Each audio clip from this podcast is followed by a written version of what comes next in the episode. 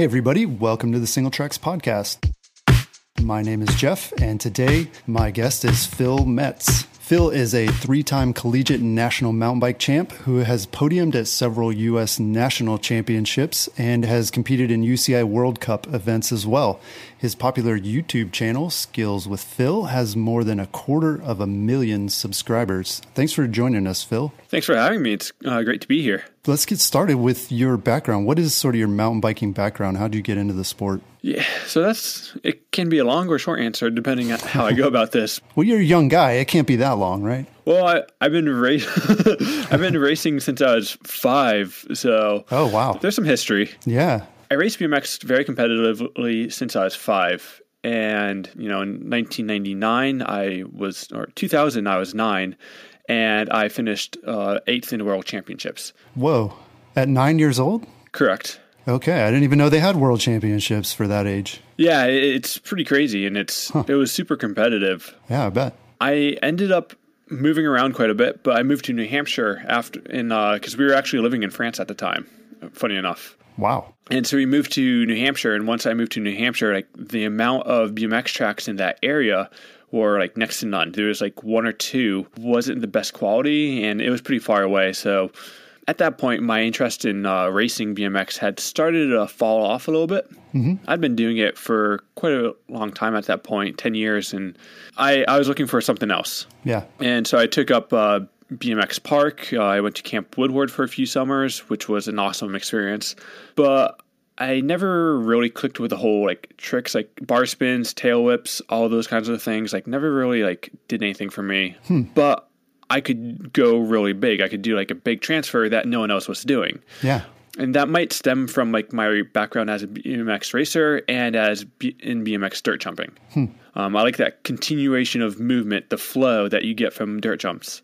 I was still looking for that competitive aspect, and my dad had bought a mountain bike, and it was a, uh, you know, I look back at it like it was a cross country bike, but it was a Specialized Enduro, so it was a pretty burly bike for the time. But he just rode it mainly doing cross country stuff, uh-huh. and so I'd kind of like play around with that in the yard, and uh, eventually we took it to some some trails, and I ran into some local downhillers. Uh-huh. And they're like, yeah, follow us. And I kept up with them, no problem on that bike. They're Like, and so they were like, yeah, you might want to uh, consider getting into racing, uh, which I was totally into. But the price of getting a bike, or sort of like the cost of entry for mountain biking, was astronomical compared to BMX, which can be expensive. So yeah, I kind of lucked out meeting the right people at the right time. They told us about the right mountains to go to, and we ended up uh, doing some research, uh, renting a bike from Killington. You know, I enjoyed it quite a bit, so I was like, "Yeah, this is what I want to do." Uh, so that winter, we ended up uh, buying a bike off eBay, which for us at the time was like a huge cost, and yeah. you know, for like, compared to what other people spend on their first mountain bike and what we spent on our first mountain bike, there's like a pretty big difference. I think we end up spending like two thousand dollars used. But yeah, that's still a lot of money. I mean, most people that aren't into the sport, they're like, "Are you crazy?" Yeah, absolutely. Um, and you know, for us, that that was a sticker shock. Like we were looking at, yeah, you know, one thousand maybe. Like, right. And so that essentially got me into the sport, and you know, my BMX skills transferred over really quickly. So at the places that had a little bit more man-made features, at those races I do really well. Mm-hmm. But the ones that had more wet, technical, rocky features, I was was still running 45 psi in my tires, and I couldn't understand why I was falling. right. So yeah, that's kind of the abridged story. Um, there's a lot more details in between. yeah. Well, so you raced, at, I'm guessing this was high school when you're starting to race, and then um, you ended up going to school in North Carolina, right? Was that cycling related, your choice in where you went to college and everything? Yeah, uh, it was 100% cycling related. That was not directly out of high school. Okay. So I directly out of high school, my, my SAT scores were, eh, you know, they weren't the greatest. Um, yeah. But I was really good at like tinkering with things. Like I took like almost every elective I could. So like from like sewing to culinary arts to machine tool to electronics. Like nice. I really liked playing around with things and uh-huh. just the idea of having a desk job never really sat well with me. But I was also pretty competitive being a racer, but I knew I wasn't good enough to make a career out of it. Mm-hmm. So I kind of took a step back for racing for one year and went to culinary arts school and actually I have a degree in culinary arts. Worked in the industry for a while, stopped racing, but at, like I actually stopped riding completely for a little bit. Oh wow. And that kind of took its toll on me. I started gaining some weight and just like being generally unhappy with my situation. Mm-hmm. So I still had that competitive edge. So I was like, all right, well, uh, I need to backtrack a little bit. When you are 18, you go from being an expert to you either go pro or you go like 1929. Okay. I didn't know if I felt ready to race into pro ranks, mm-hmm. but since especially since I'd taken a year off, but I was like, all right, whatever. Uh, I'll just you know take a gamble and like get my pro upgrade if I can, mm-hmm. and see how I can do at like some races this year. This is 2009. Okay. I did pretty well. Um, I ended up by the end of the year, I had my first pro win, which was pretty crazy. Wow, yeah. I, I will kind of uh, toot my own horn. Uh, Richie Rude was on the podium, but he was much, much younger than any of us. nice. So that kind of got the drive to race back in my blood, and I started doing a lot more racing. And then in 2012, I had a really good year. I uh, finished third at a few nationals uh, on the podium with like Aaron Gwin. Oh wow! Uh, and those came out of nowhere. I, I was certainly not expecting to perform that well at those races, but I did and beat a lot of other big names. So I was like, okay, maybe I actually can make a career out of racing. Mm-hmm. And frankly, up until then, I didn't know any of like the big World Cup pro names. Like I yeah. couldn't really care less about the World Cup at the time. I just knew it happened and it was cool to watch it here and there, but it wasn't something I was like avidly watching. I just like to ride my bike. yeah. But now, like, I was in a like position I needed to kind of know who my competitors were. Anyway, I ended up getting injured. It had UCI points from the previous year. Okay. And so that year, I was supposed to race my first World Cup. And so that would have been Windham and Mont-Sainte-Anne. A week before uh, Windham, I ended up breaking my collarbone out in Angel Fire at, an, at a national. Oh, wow. So that was a big blow. But, you know, injuries come with the territory. Mm-hmm. Up until then, I'd never broken a bone. So, you know, I, I was overdue. Yeah, that's one way to look at it. So I heroed up. At the end of the year, I went out to Norway. They had a World Cup out there, and it was the last one of the season. And I was like, you know, I might as well use up my UCI points for this race, mm-hmm. or at least make use of them because they expire after a year. Okay. And, you know, my third practice run there, I clip a tree and break my hand. Oh, jeez. So I was like, okay, this is two bones in one year. Like, this is quite unlucky, but whatever. Um, you know, my season's over. I'll just, you know, kick some butt next year and whatnot. Yeah. I ended up getting a, like, at the time for me, it was a really good sponsorship deal with Evil, it was the first time I'd gotten a free bike, um, and like you know, my helmet, my pads were all free, which is mm-hmm. the first time any of that's happened. Up until then, yeah, you know, I've gotten you know maybe a uh, discount on a frame, maybe like a free set of bars, yeah. And I was really looking forward to the season. This is 2013, but in 2013, I once again broke my hand right before oh. the first national. Oh no. So with within one year, I broke three bones, and that was kind of a, a wake up call to me. Mm-hmm. Meanwhile, I had also kind of started to gather the importance of having an online presence on Instagram, which I didn't have until like 2013. That's pretty early though for Instagram. I mean, there weren't a whole lot of people on it in 2013, as I recall. Yeah, maybe I did have it before that, but I certainly didn't use it. I didn't have any friends using it, so it was mm-hmm. like an app that was on my phone that just didn't do anything. Yeah. yeah. So I started learning the importance about social media, uh, especially from the owner of the uh, of Evil Bikes. So I started uh, looking at the idea of, well, I would like to make some videos. I don't have the budget to hire like videographer, mm-hmm. and I hate asking people to do things for free. Right. so I wanted to like teach myself how to use a camera. So went on the YouTubes and like you know how to use a camera, how to get slow mo, and all, all, everything that would come to your mind if you've never used a camera. Mm-hmm. So I ended up getting a GoPro, uh, doing a few runs at Highland Mountain Bike Park because I knew that Highland had a lot of cool trails. It's my local park, but nobody had done any good videos of the runs at Highland. Okay. But they also didn't use good keywords to like make it findable through search results. Yeah. And so I didn't really know what SEO was at the time, but like through this, I learned that, oh, yeah, you want to use relevant keywords and relevant tags. I was like, okay, huh, that's kind of interesting. and I still had no idea what I really wanted to do with my life. Like, racing was starting to be like, hmm, getting injured a lot.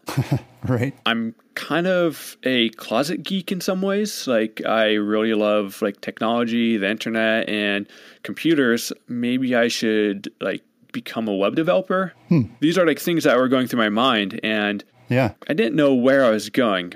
But fast forward, uh, my relationship with Evil fell through, and I didn't have a ride for 2014. Okay. And it was at that point where I was like, do I want to continue racing and just kind of like feel like I'm playing like catch up and trying to catch like the carrot? Right. Or do I want to take a step back and figure out a better path? Yeah. So I knew there were scholarships available for um, collegiate cycling teams. Mm-hmm. I had looked at it out of high school, but it didn't interest me that much at the time. Mm-hmm. But now that I so- started to kind of understand my relationship with bikes and the industry a little bit more, I knew that I wanted to do something in terms of marketing. Okay. And obviously, I posted a few uh, GoPro videos on YouTube, and I was like, okay, YouTube's kind of cool. Mm-hmm. Um, and so in 2014, uh, like in January or so, I applied uh, to Lees McRae College, and I didn't put that much weight into the idea. It was just like, mm-hmm. I need options. I'm going to see what can happen. Yeah. And, you know, like a little while later, we get like a pamphlet in the mail. I thought it was just some like random like advertising. Like, you know, I was like, okay, whatever. I didn't open it for like, you know, two weeks or so. But it turns out wow. that that was it, the scholarship proposal that the school had sent over. Oh, wow. You didn't miss the deadline, did you? I was very, very, very close. so it was actually my dad who uh, opened it for me at the time. He was like, he was sick of seeing it just like standing around like yeah. in a pile of letters. and he was like, yeah, you might want to look at this. So uh, it wasn't a full ride or anything, but it was enough to make the idea of going to school pretty tempting. Yeah. So literally within an hour, we're like, yeah, I'm doing it. Awesome. It's very decisive. Yeah, uh, I, those kind of opportunities happen quite a bit. I I don't really like to think things through too often. I just like if I see opportunity, I'll take it. Yeah, spoken like a true like gravity rider, right? I mean, when you're on the trail, like you're making split second decisions all the time, and you don't have a chance to be indecisive. A- absolutely, but funny enough, I'm pretty like in many regard like aspects of my life, I'm pretty apprehensive to making big decisions. Yeah, because you don't want to get injured. You don't want to break your hand, right? So it goes both ways.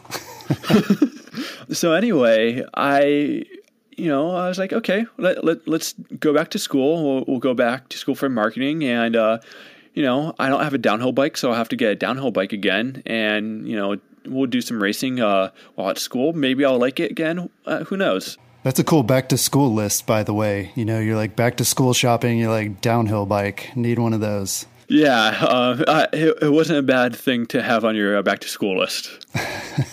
I wrote it. Uh, I wasn't expecting much from the collegiate season, mm-hmm. but I, you know, I was still kind of hoping I'd do pretty well at collegiate nationals. Um, mm-hmm. For collegiate cycling, that's the only event that really matters. You have a bunch of races throughout the season, and the way they are organized, they're super fun. You get to meet a lot of like cool people from parts of the country that you would not have had a chance to meet otherwise. Mm-hmm. Yeah. But the structure is just kind of like, you know, sometimes you'll go to an event and the course is like, you know, you know, there's like 10 feet of elevation drop for a downhill course. and they're actually using part of that trail for the uphill in a cross country race that same day. So it's one of those things where it really depends on the venue, but uh, some races are super fun, some races are super not fun. Mm-hmm. But Collegiate Nationals is a legit race. And a lot of the other top racers there are also pros because in uh, collegiate cycling, uh, it's not NCAA sanctioned. Okay. It's regulated by USA Cycling, the racing governing body of uh, United States. Right. And they acknowledge the fact that most pro racers really aren't making a professional income. They're just racing at a professional level. Okay. Yeah. So they acknowledge that and they allow professionals to race uh, collegiate. Okay. So you can be sponsored and everything when you're in college. You can have, you know, brands give you bikes and okay. Kate Courtney was uh, going to school for Stanford actually while I was racing. And so, like, she had a full ride with Specialized, but I think something happened where Specialized kind of quietly asked her not to race collegiate races anymore because it kind of looked a little bit weird. Okay. Which I, I totally get because yeah. And so going to the actual race, I ended up winning not only the downhill, and I won by a pretty large margin. It was like two or three seconds on a two minute course. Oh, wow. And these were against some like pretty well respected riders in the US. Yeah. And then not only that, but the next day I went on to win collegiate dual slalom national championships. Wow. so I set myself a pretty high bar for my first collegiate nationals. Yeah. I bet your coaches and, and the people who offered you the scholarship were pretty stoked. Oh yeah, they they, they got their money's worth. Yeah. so that is essentially what caused me to get back into racing again. I was like, okay, maybe I should give it one more like really like serious go. Mm-hmm. It helped that a friend's bike shop was willing to sponsor me and provide me with a free like loaner bike, two loaner bikes for the year, and so going into 2015, that's when I so I qualified 24th at the Windham uh, World Cup, but that's also the right before that is when I put put out my first Skills with Phil video. yeah.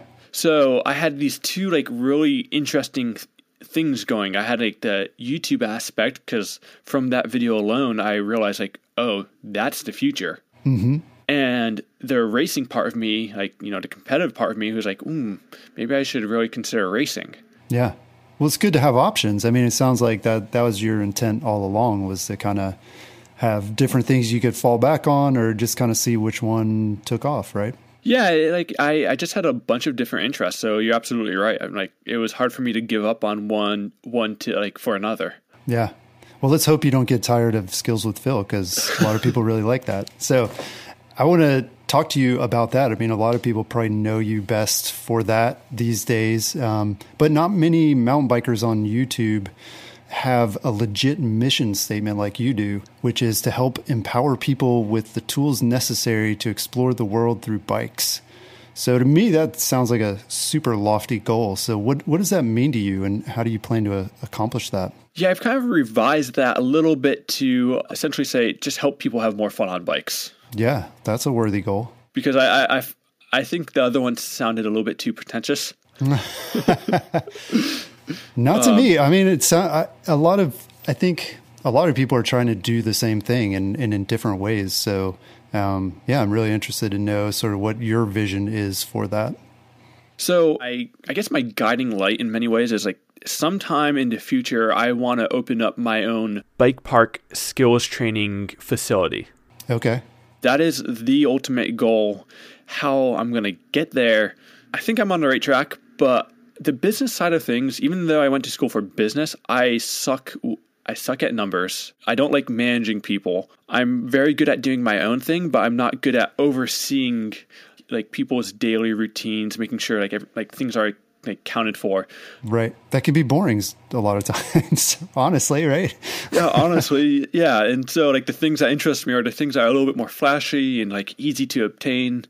So right now, I knew to get to that point, and this stems from being a racer and marketing myself as a racer, but I also knew that the internet was like a really solid platform to use as a stepping stone, uh, stone to get to your next uh, position.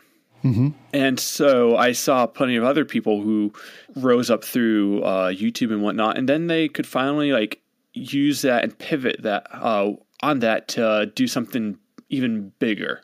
Yeah. Well, I mean, who's your inspiration? What I mean, are these people in the bike industry, or, or are we talking about like beyond bike on YouTube? Beyond bike, honest, honestly, I, I watched a lot of mountain bike videos on YouTube, but like, especially at the time, or most of the videos I watched were things in the film industry, in the tech industry, things pretty much completely unrelated to bikes. yeah. Well, what you're saying reminds me, my kids are into Dude Perfect right now. I don't know if you've Yeah. seen their channel, but I mean, it's like it's like you say, it's crazy how they're able to take that and turn it into something just massive. I mean, it's a it's a brand, and it's they've got you know their own facilities, and who knows what else they're doing these days. I mean, it sounds like like you're right. That's a really awesome launch platform. I guess if you were to ask me at the time who my biggest influence was in ter- in that respect, it was uh, Philip DeFranco, who um, I'm not sure if you're familiar with. I'm not. He's one of the original OG YouTubers, as I like to call them, and he would do kind of a news recap at the end of the week, or no, at the end of the day, and he obviously put his uh, own opinion into things, but he tried to approach things a little bit more neutrally and maybe cover some topics that weren't necessarily being covered. And they would range from like entertainment to more hard hitting topics. I noticed that I didn't know the guy. I didn't, you know, I've never met him. But after watching his videos for a while, I was starting to feel connected to him. Right. Yeah. like he was a friend. And i was like this is a very interesting phenomena. And i didn't watch tv i didn't really care for reality shows. Mm-hmm. But it was starting to like dawn on me like th- there's something here. Like i don't know what it is but there's something here. Yeah, that's interesting. I mean, so like you said, you you posted your first video back in 2013 or so. So what what what have you sort of learned over the years since you've been doing it? it's fun. I've probably learned a lot. When you put me on the spot like that it's hard to like say oh yeah i've learned this. So anything you know if i'm going to focus on myself a little bit one of the big things i learned was like how i spoke was a little bit off-putting. Hmm.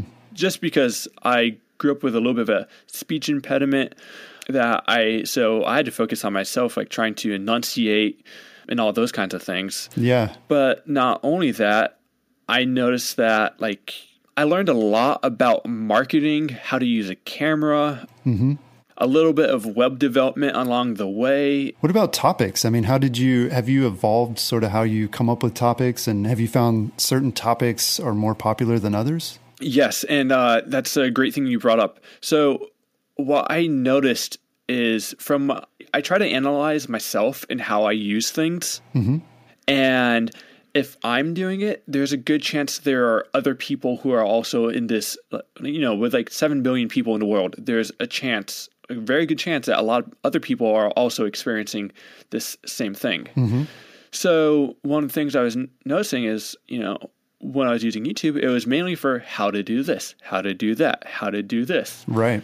And at the time, there weren't any mountain bike specific channels for that. You, Yeah. GMBN wasn't quite around yet. I think it was still GCN before they split off. Okay. Yeah. And they might have had some tutorials. Uh, a few other Bike Mag might have had a you know a few tutorials, but there wasn't a consistent channel dedicated to mountain biking. And at the time, most companies are still seeing YouTube as this place where you put up a video and then you take that video and you host it on your website. Mm-hmm, right. They weren't thinking it of it as a YouTube first. In fact, if you looked at the comments for those videos, the commenters and the channel owner would have like no interaction. Mm-hmm. And I noticed as a viewer myself, that was a little off putting. It's like, oh, they don't really care about what's going on here. Right. So when I was looking at all these how to use a camera videos, I was noticing that there's a community around like the film industry or the amateur filmmaking in- industry. Yeah. I was like, I wonder if that's possible with mountain biking, but it just didn't feel like there was enough users uh, adopting or using the internet at the at that time. And this is this is before Seth too. I mean, a lot of people probably know Seth's bike hacks, and I've heard his story as well. And it's it's kind of similar. I mean, you guys maybe got started kind of the same time and kind of identified the same opportunity, right? Yeah, and I think we have very like in some ways we're very similar and we're also very different at the same time. Mm-hmm. Because we both lived on YouTube in our own little bubble. yeah. Because like there wasn't this like people like would find one channel and that was a channel you went to because you didn't know about like you know it was like voyaging from what was it Spain or Europe to like the Americas. Like you didn't know about that other continent. Right. And so you know in in that process I ended up discovering his uh, one of his videos and I was like oh this guy's doing something very similar to me in a totally different way. This is pretty cool. So I ended up reaching out to him uh, my sophomore year of school, and we ended up doing a little bit of a collaboration.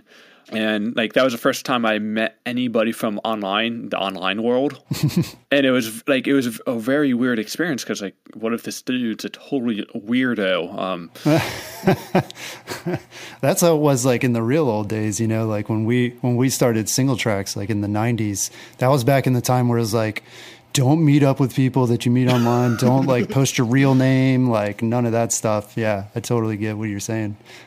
yeah, so uh, it, it was a total weird experience, uh, but you know, I'm glad it happened. And so, backtracking a little bit, it, it was mainly looking at how I used the internet at the time, and I used that to kind of identify things that other people were probably also uh, using the internet for.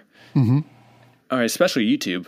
And so uh, I was like, ah, man, I know I'm good enough to do a lot of these things, but like teaching somebody how to do things is a completely different beast. Yeah, definitely.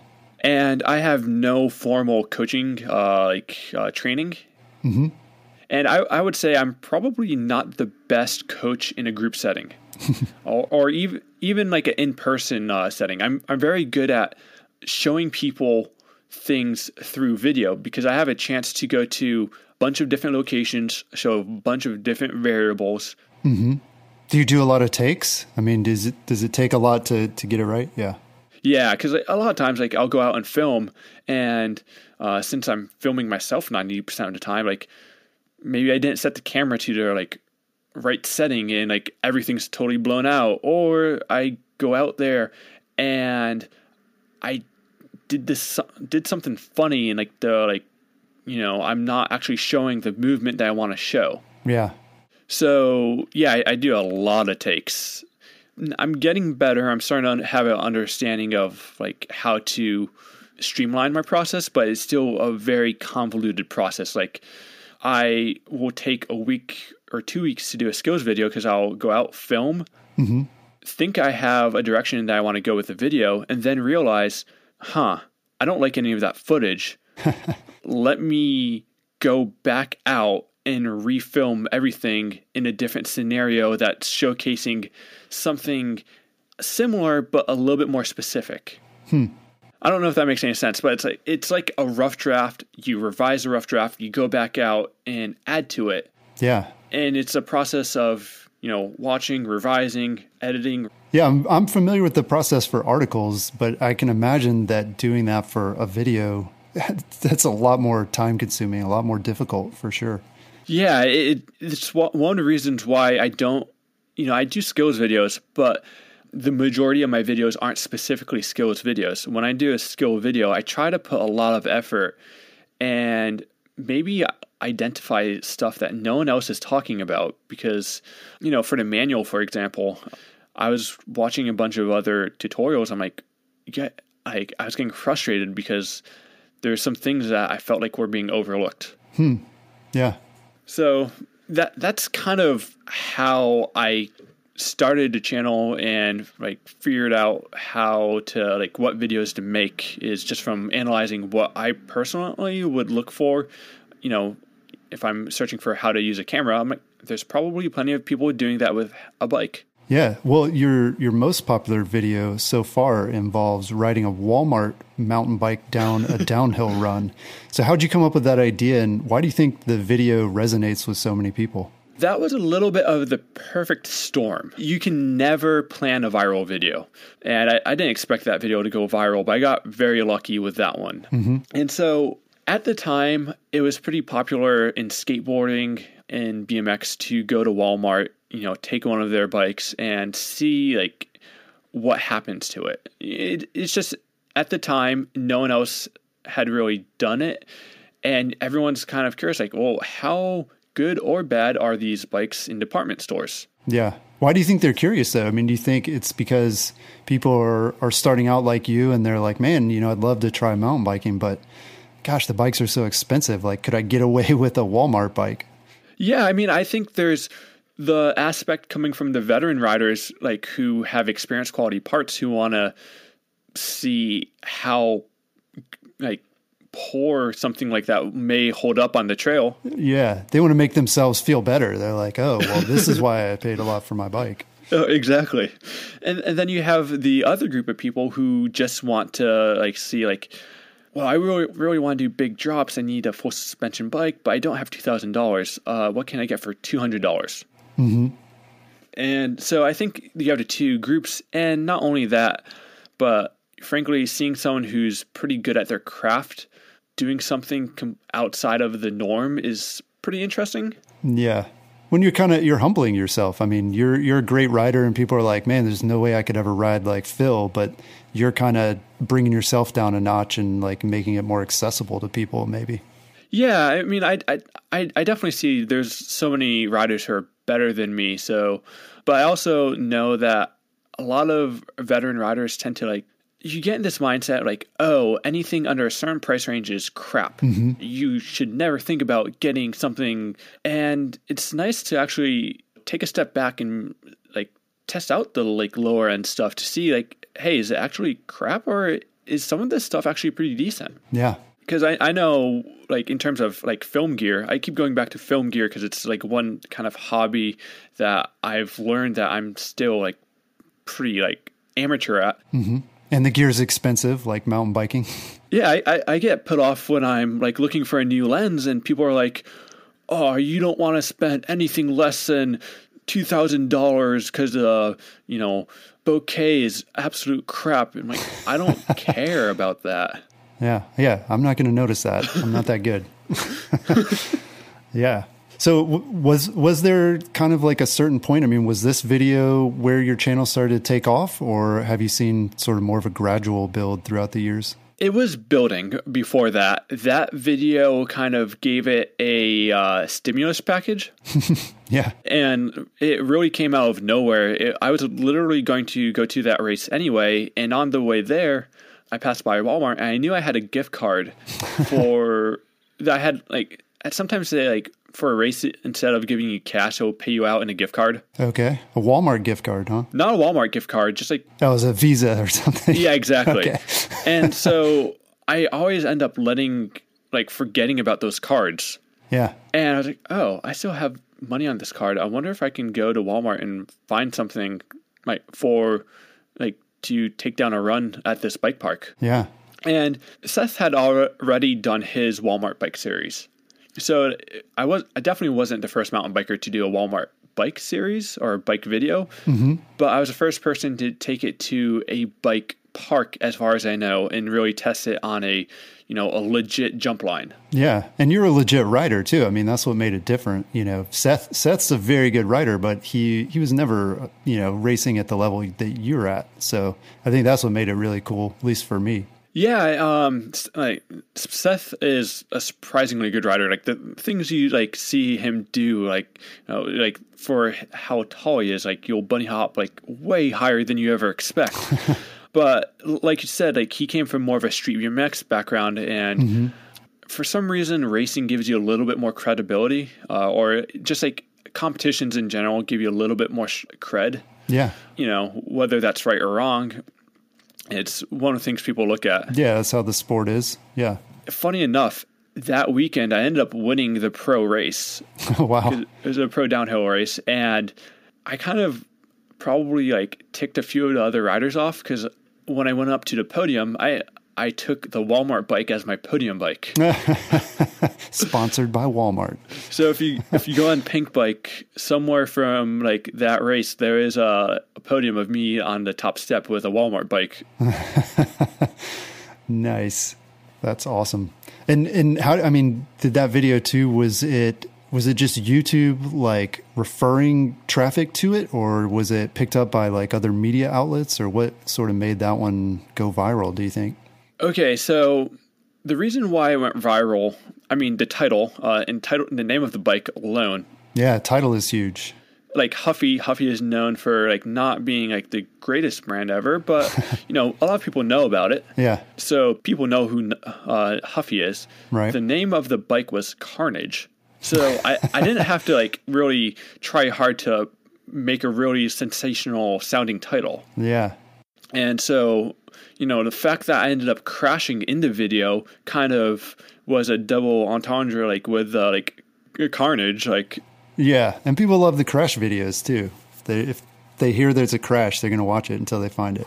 So like it was a perfect title, and then Seth had done his Walmart video, so I was probably getting some uh, like related video ser- uh, search traffic from his videos.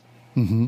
And obviously, I, being a like, professional racer, I had my group of friends who shared it with their group of friends, and it ended up getting picked up by the like Facebook or online group uh, outdoor mountain bike retailer, online or outdoor uh, bike retailer, or whatever it's called. Mm-hmm. And so it circulated around there. Then things like Outdoor Magazine. Uh, I think it was posted on Gizmodo at the time. It was posted on. Uh, oh wow! I don't think Wired, but uh, it was posted on uh, some tech site in a pretty like established tech site. Wow! it, it, it got like some of the weirdest like traffic I've ever seen, but it uh, it was cool. I, it was yeah. But I knew it was going to be like a short lived like you know the vo- like search volume or the view volume was going to spike and then go down really quickly. Yeah. But what I did not account for that is was going to be periodically recirculated. Right. And so every once in a while I'll see like a big jump in numbers like where's like where are people coming from? huh. That's interesting. So yeah, I mean your your next most popular videos though uh, each with about a million views. One of them over a million. The the next closest one, almost a million now, is about skills, which is what your channel is about. And I think it's interesting. Your take on mountain biking skills and doing tricks seems like super approachable compared to some of the other ones out there. So, is there a certain type of rider or group that you're targeting when you create videos, skills videos specifically? I, I mean, if you if you look at it in terms of like a triangle, uh, you have a large pool of beginner riders. Mm-hmm. Yeah. And then you have a smaller amount of experienced beginner riders. And then if you up, you have like the intermediate riders. Mm-hmm. And then, you know, all the way at the top, you have like the, the like pros or veterans. The Phils. Yeah. whatever you want to like, uh, like label that as. And those people aren't like the people at the top aren't searching for anything. Yeah. The people at the bottom are. Right. Because they're the ones who are new to a certain topic and they're they want to learn about it. Right. So I, I would say I focus my stuff a little bit more on the more lesser experienced writers. Mm-hmm. But at the same time I try to keep everybody entertained.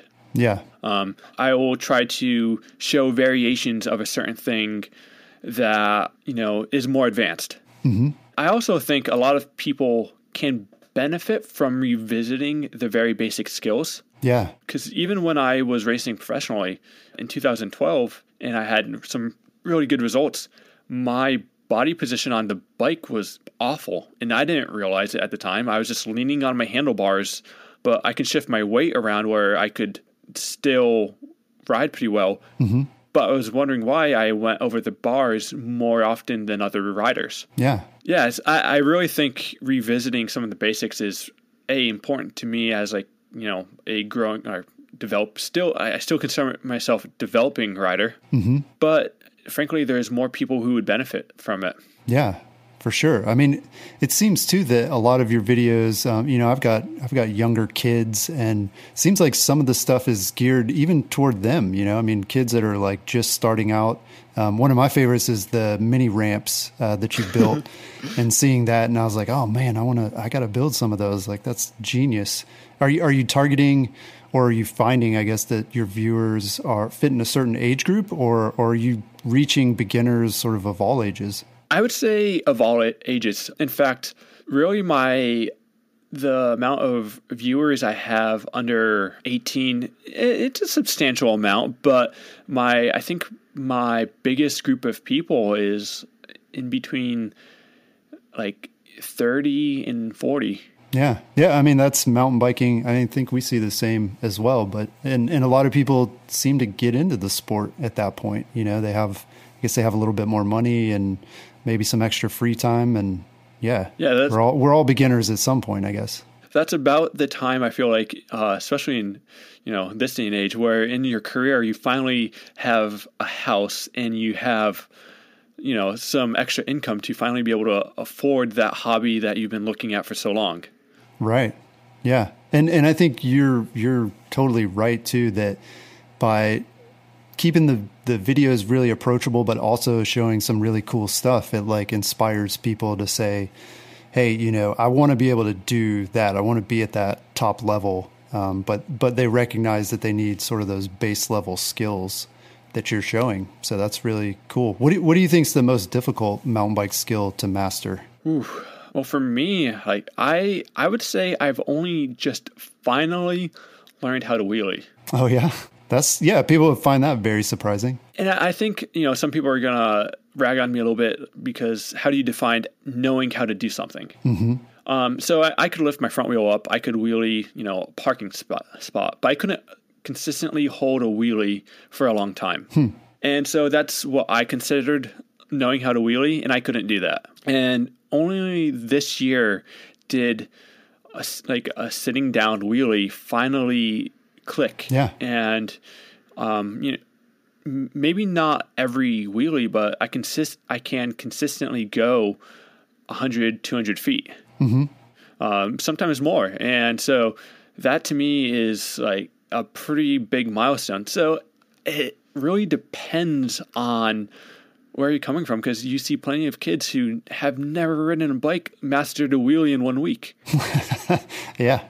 And, you know, like here, like is me, I've raced professionally for a while and I couldn't wheelie. Yeah. Yeah. Well, I guess I think that's maybe what I see and what others see in your videos as well. And, and you said it that you see yourself as still learning a lot of things and trying to progress yourself. And so it's not like, hey, look at me, like I know how to do everything. Let me show you how to do it. It's more, it's almost like in some cases people are learning along with you, which I think is really cool. Yeah, for sure. I, I think th- there's there's a fine balance because you you want to be credible, right? And so every once in a while you have to like throw in a clip of you doing something that like whoa establishes yourself as right. a credible rider. Yeah. But at the same time, you got to show that you're also human. Like mm-hmm there's a lot of things I don't know how to do on a bike. Yeah. And so we relate to people who have flaws. Mm-hmm. Um, I know when I watch other videos and I see someone talking, maybe they talk a little bit funny, but it doesn't bother me. Like they're just, you know, they're giving me good information and, mm-hmm. you know, I, I actually find their flaws to be endearing. yeah. Well, it makes it human. I mean, it make, like you said too, with, with your sort of inspiration, you feel like you're connected to that person and, and you know them as a person. They're not just like a talking head or a just a robot that's that's giving you the information that you need. Yeah, absolutely. And at the same time, like I I watched videos that were scripted that just like you know uh, like I, I would watch like some like really well professionally made video for mountain biking and it just like wouldn't resonate from with me. It just like, mm-hmm. mm, okay, that that was cool. Like that was a sweet roost. Well, it's a lot of them are more like commercials these days, right? It's like a high high gloss sort of like shiny package, and, and what you're giving is is definitely more real. Uh, one of the things that I that irritates me is these how to tutorials that aren't really tutorials; they're just an advertisement, and they really just gloss over any kind of information just because the company needs to put out some kind of content on their channel or website. yeah. And they like kind of tell you how to do something. Yeah, just go around the turn, look forward, breathe. Yeah, it's like everybody figured out what, what you found in 2013. You know, they're they're finally figuring out SEO. They're you know they know how to write a good title and how to get people to watch, but they're kind of flooding the market with with low quality videos. Yeah, and it like it doesn't matter how good of a camera you use like in those videos, like they could look stunning, but they have no quality like there's no like informational quality in them and that always like kind of like that annoys me. Yeah, for sure. Well, we're going to take a break real quick, but when we come back, we're going to talk about keys to building mountain bike skills, urban downhill racing, and Phil's vision for a mountain biking wonderland. Stay tuned. You can't see me, but I'm wearing an awesome Singletracks hat right now. It's actually the reason my voice sounds so amazing. Okay, so maybe not, but you never know until you get a hat for yourself. Go to shop.singletracks.com to find Singletracks hats, t shirts, stickers, tubular headwear, and can coolers. Shipping is free within the USA, and your purchase helps support the Singletracks podcast. That's shop.singletracks.com. And thank you for your support. And we're back. So, obviously, Phil, you're a very skilled writer. How did you gain your skills, especially before YouTube? Because it seems like that's a big part of what people are using these days. Through BMX, I was fortunate enough to just uh, stumble upon dirt jumps. Like literally, like you were just riding along and you're like, here's some dirt jumps. I'm going to try that. Kind of, in some ways. I mean, I, I, my my parents and I would go on bike rides because we were living in California at the time, and my dad was an avid cyclist. I he would take me along rides with him in the baby seat. Mm-hmm. So I'd grown up being on a bike and liking that feeling. Before I'd go to class, like kindergarten class, since it's only a half day and I had an afternoon class, in the morning my mom would take me to the dirt jumps. Wow, that's cool. Yeah, I mean, I can't think about many other parents who would do that. And like to me, it seemed totally normal. so you kind of, I mean, sounds like, I mean, you started really early, which I think is helpful for a lot of people. And um, I mean, I guess you're essentially you were sort of self taught. Did you have anybody that was coaching you, or do you have any sort of like mentors or people you looked up to that you would ride with and sort of learn skills from them? Yeah, I mean, throughout the years, like you would obviously, uh, I moved around a lot, and I'd meet different people here and there who just teach you a little nugget of knowledge. Um, but I didn't have anyone along the whole process besides uh, my mom, dad, and sister who like really saw me grow as a rider. Mm-hmm. And most of it was just learned without realizing I learned it. right. Which which is probably why you know it's hard to it's hard to pass those skills along too, like you said, and kind of explain how you do stuff. If you're just like, I don't know, I just do it. I just know know how to do it. I figured it out. yeah, uh, I think one of the most important things that you cannot overlook is spending time on the bike. Yeah, and. I think as mountain bikers, uh, we tend to get in the mindset of we need to get from point A to point B. Mm-hmm and uh, especially once you become an adult, there's a lot of like psychological stipulations about like what adults, uh, the role as an adult is in society and what adults shouldn't do, and so adults don't really play. We we make time for fitness or a mountain bike ride, right? But like you know, going around in a parking lot, look making a fool of yourself, kind of like is weird in today's society. Yeah. Or I mean, I look at it a lot of times I find myself thinking like this is a waste of time. Like I'm just wasting time. I didn't get a good workout in or I didn't, you know, do X number of miles and so it feels like kind of a failure and yeah, I think I think as adults we lose track of that whereas kids see it as more of like a learning experience and and maybe weirdly they can see like more the long-term benefit of that than adults can. Yeah, I don't even think kids see it as a learning experience. I just think it's like I don't want to be stuck in the house. I've played Call of Duty a hundred times. I'm bored of that. I just want to go do something else. Mm-hmm. Oh, here's this thing. This kid's jumping a bike. I want. I want to know if I can jump my bike too. Yeah. I honestly, I don't think. I mean, some kids are super uh, focused, but I think a lot of kids just like see it as fun and like they don't really think like see how much time they've actually invested in it. yeah. So I, if you look at it from like uh, the Malcolm Gladwell kind of like ten thousand hours thing, uh, you know whether you want to you agree with that kind of uh, his notion or not. I, I, spent a lot of time on the bike as a young kid, mm-hmm. and I think if you spend a lot of time on a bike trying different things, pushing your comfort zone, you're eventually going to learn something. Yeah. So let me ask you, I mean, do you think that people can just sort of watch your YouTube videos and, and become better riders from that? Or how much more time do they need to be spending sort of actually putting stuff into practice than watching videos? Yeah, that's a, a really good question. I would say people would be way better off spending a million hours in a parking lot just dorking around, having a attainable goal in mind than they would be to watch my videos, if I'm being quite honest. Yeah. But, but at the same time, I mean, they have to be inspired. They have to have sort of a reason to be dorking around in that parking lot. Yeah, absolutely. I do think where videos come into play is say you've been out there forever, you've been trying something, and you still can't get it. Mm-hmm. I think that's when the videos come into play, helping identify where you might be struggling or why you might be struggling at a particular thing. Yeah. Well, I mean, that's me totally. I, I was trying to fix something on my washing machine at home and I, I had the whole thing like taken apart. And then I was like, I got stuck. I was like, shoot, like, I don't know what I'm doing here. So that's when I finally pulled up the YouTube video and bam, got it back together. it's amazing what you can learn through uh, just a little bit of YouTubing. Yeah, yeah, that's awesome. Yeah, we live we live in amazing times. I wanted to ask you about another one of your videos uh, that you posted. It was you raced in Colombia, one of these urban downhill races. And for those who haven't seen them before, these are usually um, held in in a town that's on a hill that's got a lot of like narrow streets and stairs and things. And essentially, it's a downhill race through a city. And I always love watching those videos. Uh, I'm a sucker for urban mountain biking. So I wanted to ask you what that experience was like. It may have been the single most nerve wracking race I've ever done. Yeah. Even before beforehand, like leading up to it, were you nervous? Yeah, because you don't get that many practice runs.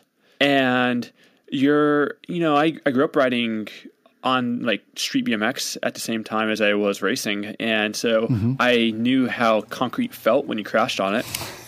but in BMX, you're not going that fast. Now yeah. here, you're going downhill, and you're probably going to be trying to gap some things if you're trying to be competitive. Mm-hmm. And if you make a mistake, it's going to hurt really badly. Yeah, and you've got big crowds. I mean, the whole way down. Does that make you nervous as well? It made me nervous in a new way. I, for the first time ever, I was worried about hitting somebody in the crowd. Oh, yeah. Because it's kind of like, you know, Group B rally back in the day where people would like crowd the course. They would be like hanging over the railing.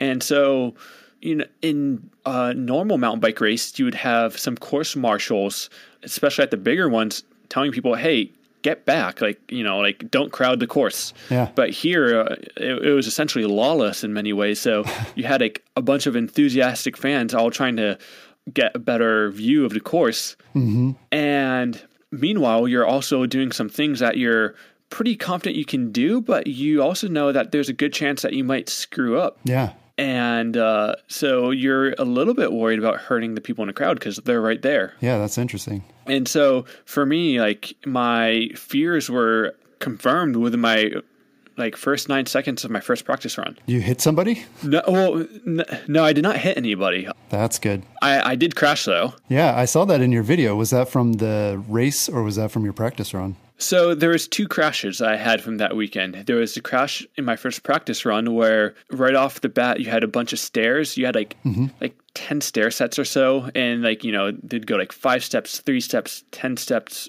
three steps. Like it was like completely yeah. uh, irregular. But towards the bottom, you'd have enough speed where you could potentially gap over uh, stair sets mm-hmm. and land on the next set. And I was there to race, so I wanted to podium, and so I was trying to find the fastest way down the the hill or the stairs. and I had seen uh, helmet cams from previous year of people gapping a certain like stair section. So I was like, okay, it's my first practice run. I haven't practiced this, but I know I'll have enough speed. Mm-hmm. And I only get like two practice runs. Yeah. I'm going to do this my first practice run just to get the jitters out of the way and just get this over with. Yeah. And so I gapped the first set, gapped the second set, and then my rebound compressed or my suspension compressed and my rebound shot me over the bars as I still had one more step, set of stairs to go before I got to the street. Oh, yeah. And so I, you know, like just went over the bars straight to like my face and Oof. it was a really hard impact. Yeah. I didn't break anything. my arms swelled up to the size of like my leg Ooh. and I was really concerned I did break anything, but the swelling after a week went away. Mm-hmm. So I don't know what I did to it. I definitely like stressed it out quite a bit, Yeah. it was not happy.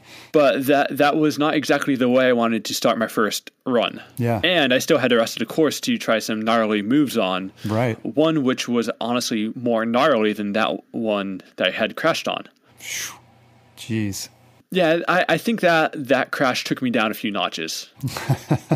Yeah. I bet. Would Would you do it on a Walmart bike? No way. Th- there were people there doing it on hardtails and whatnot, and because like they invite a lot of local Colombian uh, riders, a lot of uh, Peruvian riders, some of which who have access to good support, and some of them don't have the greatest access to support. So they're not doing it on Walmart bikes, but they're they're doing it on jankier bikes, and they're like doing pretty well. And it kind of again puts things into perspective. Like, hmm, maybe I don't need this super expensive bike. Yeah, that's really interesting. So we talked in the beginning about your start in mountain biking and your racing career. Are you still racing, or is making videos sort of your your full time or your main focus right now? It's my main focus. This year, I didn't do any races, and it's actually the first year that I have not done any races. Hmm. And I will do some races again in the future, but it's, you know, it's something I'll do for fun. And obviously, I will still be competitive because you never lose that drive. Yeah, But, you know, I've kind of come to acknowledge the fact that I probably won't get on the podium. Hmm. Well, I mean, right. That takes a lot of a lot of focus and dedication, which seems like with your YouTube stuff and things, you don't you don't really have the time to do that anymore. Yeah, and I, I never was one for training. I, I did very little training when I was competitive. But now, if you want to be competitive, you have to train quite uh, rigorously. Hmm, Yeah. Do you have any sponsors that are supporting you through your YouTube channel? Is that is that like a different thing than getting race sponsorships, or have you found sort of parallels to that? Yeah, so that's been a really interesting experience. I've uh, it's been a weird kind of uh, transition, and I would say I have not taken advantage of my like my position. Yeah, or your contacts. I mean, I'm sure you have a lot of contacts from racing, and people know you in the industry. Um, but this is something that's different for a lot of them. I'm sure they're like, "Wait, YouTube? Like, why? Why does that make sense for our brand?" Yeah, and uh, so I actually didn't have that many contacts from the industry because I'm a pretty quiet person. I always sucked at like selling myself as a racer. Like I I can go out there and give you a good result, but I was never one to be like, "Hey, can you uh, you know, help support me?" Um Yeah, and so when I was racing, I was never getting any kind of money or anything. And so this year was the first time I've gotten a little bit of money from one company. Uh, I've been working with Tasco. Okay. And so we came to an agreement, nothing like lucrative or anything, but enough to, you know, help pay for some bills. Mm-hmm. But as far as my other sponsors, I haven't really figured out uh, a good way to transition because it was like I didn't know how to ask, like, hey, I am now kind of not racing anymore, but I do have this other really cool thing. Would you like to together there? And so, as of right now, I'm working with an agent who um, used to work for Pinkbike, and he's very knowledgeable on this kind of topic. And so, I'm working with him trying to get sponsors. And so, I, I'm a lot more optimistic with where the future is. And I'm also the kind of person like I don't want to like uh, take the biggest paycheck to necessarily. Mm-hmm. I just want to have enough money where I can do all the cool things that I'd like to potentially be able to do. Obviously, feed myself, but I would rather ride something I like versus something that I'm getting that I'm riding just because I'm getting paid to ride. right. Right. So you're not not going to accept any Walmart sponsorships anytime soon. Probably not. Huffy. Yeah. Yeah. Although those guys are they're making a name for themselves in Arkansas, it seems like for sure. So that's interesting. You know what? I, I have to say, with you know the competition with like Amazon, it's made me kind of rethink my uh, perspective of Walmart. And like these are like kind of two big companies going head to head at this point, mm-hmm. where it's like I still don't see Walmart as like this, you know, benevolent company, and they never will be. But I, I kind of look at them a little bit as doing a little bit more good in some. I, I don't. I don't like. I don't. I don't like that term. Well, at least for mountain biking, I no, I'm with you. I, I feel the same way, and I feel like they get a bad rap sometimes. I mean, they, they obviously though they never reached out to you and said, "Hey, take down that video. You're making fun of us or anything." Right? I mean, they they seem to be okay with that kind of stuff. Maybe I went to my spam folder and I never checked it. but um, you know, like you, you, can also make the argument because I have heard some bad things about some of the like descendants of uh, the Waltons. So, but that's that's a completely different subject. That's right. People are people. Cool. Well, so you know, speaking of, of funding and grand visions, um, I read on your website, and maybe this is a little out of date, but but you you said your ultimate goal is to open what you called a mountain biking wonderland, and you kind of hit on this again at the beginning. But what is your vision for this? You said you you as a as a younger rider, you went to Woodward, um, which seems to me i mean to me that's kind of that's my vision of a mountain bike wonderland i mean is that kind of along the lines of what you're thinking or what is your your vision?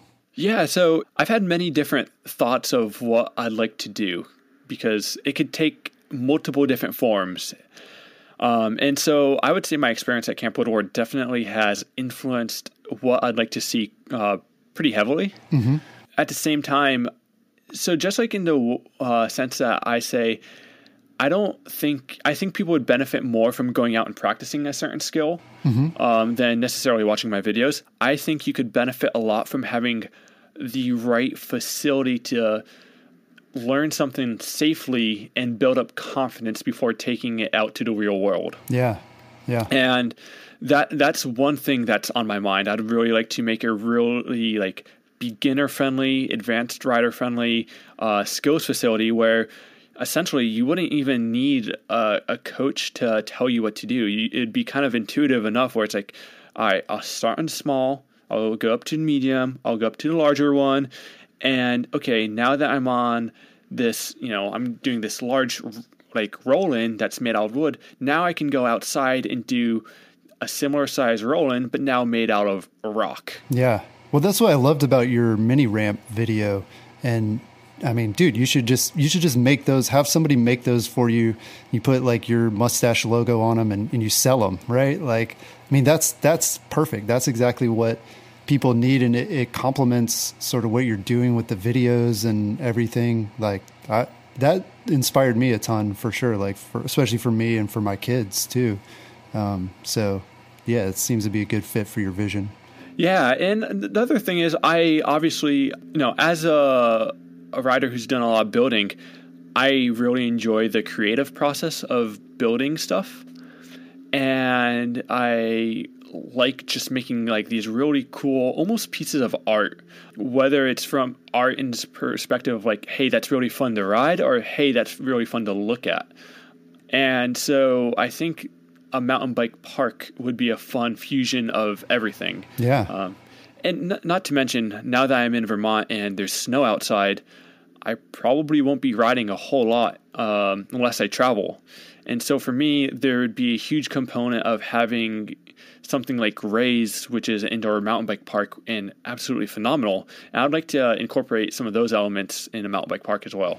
Yeah, that's cool. What I mean, what are some of your favorite places to go that sort of almost get there, but are not quite sort of what you're thinking? I, I would say Highland Mountain Bike Park. Yeah, that was one of your videos I think I saw with, with you and Seth. Seth was trying to do a, a backflip or something, right? And they have like a foam pit. Yep. Yeah. So Highland is a very condensed version of maybe a little bit of a fusion of Whistler and Camp Woodward in some ways because they offer summer camps and they have like a foam pit and those kind of things.